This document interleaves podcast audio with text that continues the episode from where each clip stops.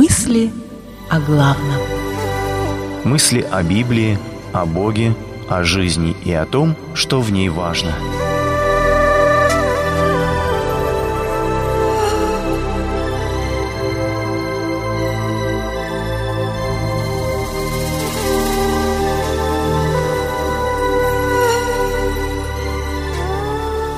чтобы вы не ходили вслед сердца вашего.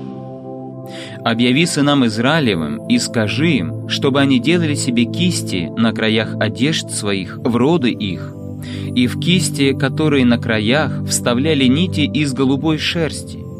И будут они в кистях у вас для того, чтобы вы, смотря на них, вспоминали все заповеди Господни и исполняли их, и не ходили вслед сердца вашего и очей ваших, которые влекут вас к блудодейству. Книга чисел, 15 глава, 38-39 стихи. «Чтобы вы не ходили вслед сердца вашего». На первый взгляд трудно поверить, что Бог предостерегает человека от следования своему сердцу.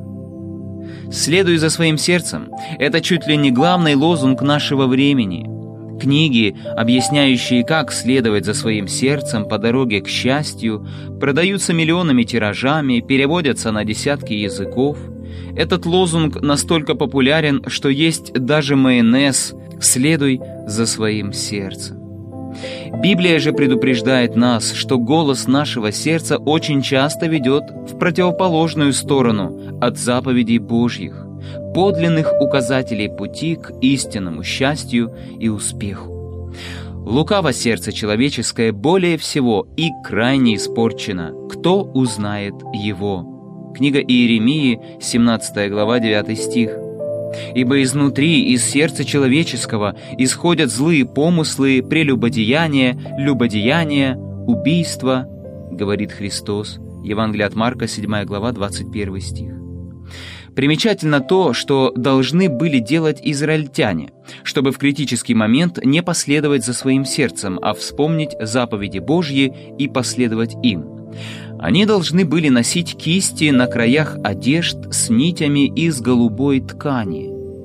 Среди ханаанских народов кисти на одежде носили только знатные люди. Израильтяне должны были носить кисти все поголовно – это напоминало им о благородном происхождении всего их народа. Голубые нити показывали, что источник их благородства не земной, но небесный. Иисус упрекал фарисеев за то, что они все делают на показ. Их коробочки с текстами из Писания становятся все шире, и кисточки на краях одежды все длиннее. Евангелие от Матфея 23, 5. Но сам он, исполняя заповедь, тоже носил кисточки на одежде. В это время к Иисусу сзади подошла женщина, 12 лет страдавшая кровотечением, и прикоснулась к кисточке на краю его одежды. Новый российский перевод Матфея 9.20. Именно через кисточку, как напоминание о заповедях Божьих, она получила исцеление. Что же весь этот экскурс в историю национального костюма может означать для нас сегодня? Думаю, то, что как люди из плоти и крови мы нуждаемся в неких видимых в материальном мире знаках, напоминающих нам и окружающим о том, кто мы, кем должны и хотим быть. Рыбка на автомобиле, библейский стих в статусе, браслет с бусинками в цветах книги без слов – все это некие кисточки – которые мы можем использовать, чтобы напоминать себе о заповедях Божьих и дать понять окружающим, что эти заповеди важны для нас. Если за этими внешними знаками ничего не стоит, то мы ничем не отличаемся от фарисеев. Но если мы уповаем на благодать Божью, то Бог может использовать их.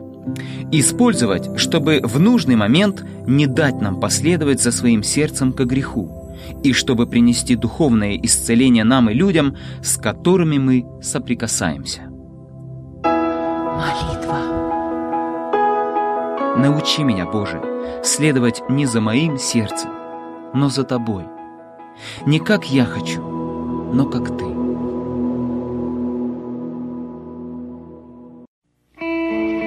Цитата из Библии приводится либо из синодального перевода, либо в современном переводе Российского библейского общества.